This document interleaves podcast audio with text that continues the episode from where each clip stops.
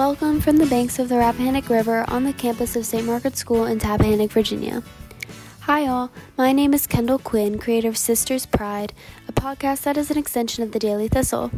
We work to have conversations on anything from life at St. Margaret's to daily challenges high schoolers manage.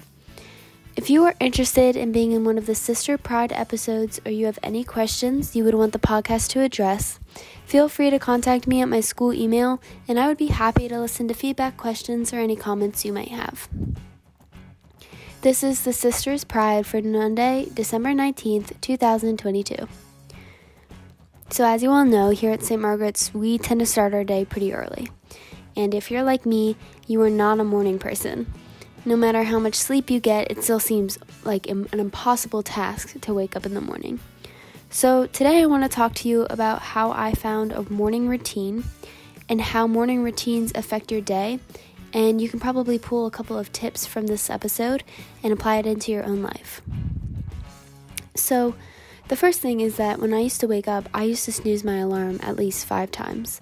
And every time I hit snooze, it seemed harder and harder to get up. Turns out there is a scientific proof to why I felt more tired the more I hit the snooze button.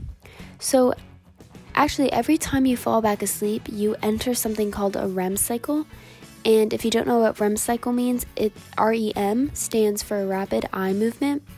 And it describes a point in your sleep where you can dream, you're completely unconscious. It's the deepest point of your sleep. And it's during this time that it's the hardest to wake up. So every time you hit snooze, you re enter your REM cycle, and the more you enter it, the harder it is to wake up. So the first tip is as soon as your alarm goes, goes off, don't hit snooze, just get up because the more you snooze, the harder it will be. My second tip is to plan the night before your plan for the day. So whether that be your outfit, you know, organizing your backpack, or you know a last minute assignment make sure you get all of that done the night before so you leave no stress for the morning of so you have time to adjust to the morning routine and lastly this is more of a personal choice but it seems to help me try playing music when you get up you know i, I wouldn't suggest heavy metal rock but maybe some calm music to you know enter your day with a nice melody and you know if you're somebody who enjoys the quiet maybe this isn't for you but try it out, see if it works. So, email me if you have any other suggestions that can be shared on the next Sister Pride episodes about morning routines. On the river today, the sun will rise at 7:18 a.m. and it will set at 4:51 p.m. It will be a waning crescent moon with only 20% illumination. It will be sunny with a high near 44 degrees with winds from the northwest at 6 to 9 miles per hour. So, final exams begin today and they end on Wednesday when students begin their travels home for Christmas break. And I wish you all the best of luck. Tonight, lessons and carols will take place in the school's chapel. Tomorrow night, we will have our Christmas dinner and then gather at the stockings on the stairs in St. Margaret's Hall for our Advent Friend Reveal. Remember to join us on Christmas Eve for our annual bar- broadcast of the celebrations of lessons and carols from Cambridge University. On Christmas Day, we will share a Christmas celebration from our chapel that includes sounds from our lessons and carols, as well as our recent Latin service. In news from the BBC BBC News with Danielle Yawowiecka. Jubilant Argentine football fans have been celebrating across the country after the national team lifted the World Cup for the third time. They beat France on penalties in a thrilling 3 all final in Qatar. Argentina's captain Lionel Messi and France's striker Kylian Mbappe dominated the scoring. President Zelensky has said protecting Ukraine's borders is a constant priority and he's preparing for all defensive scenarios. He was speaking on the eve of a visit to Belarus by President Putin. Talks at the Biodiversity Summit are continuing as delegates search for agreement on targets to protect the loss of nature. The main goal is to protect 30% of land and sea by 2030. State media in North Korea has described Sunday's two missile tests as the important final phase in the development of a spy satellite. It said Pyongyang hopes to complete this by April. Suspected Islamist militants in northwest Pakistan are holding hostages after seizing control of a counter-terrorism centre. They've already killed two security personnel. In his latest mercurial announcement since buying Twitter, Elon Musk has asked users whether he should remain head of the platform. He says he'll abide by the results of this poll, though he later cautioned, Be careful what you wish, as you might get it.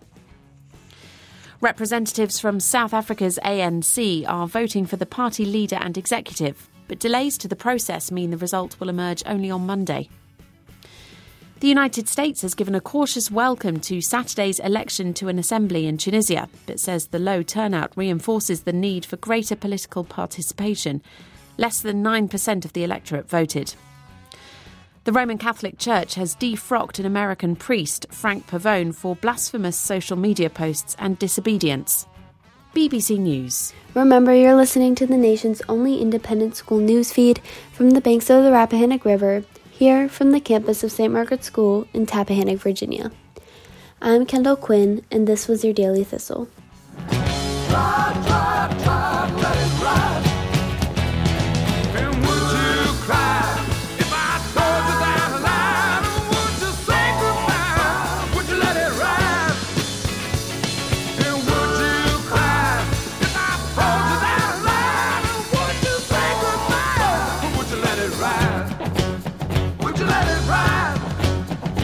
let it ride? Would you let it ride?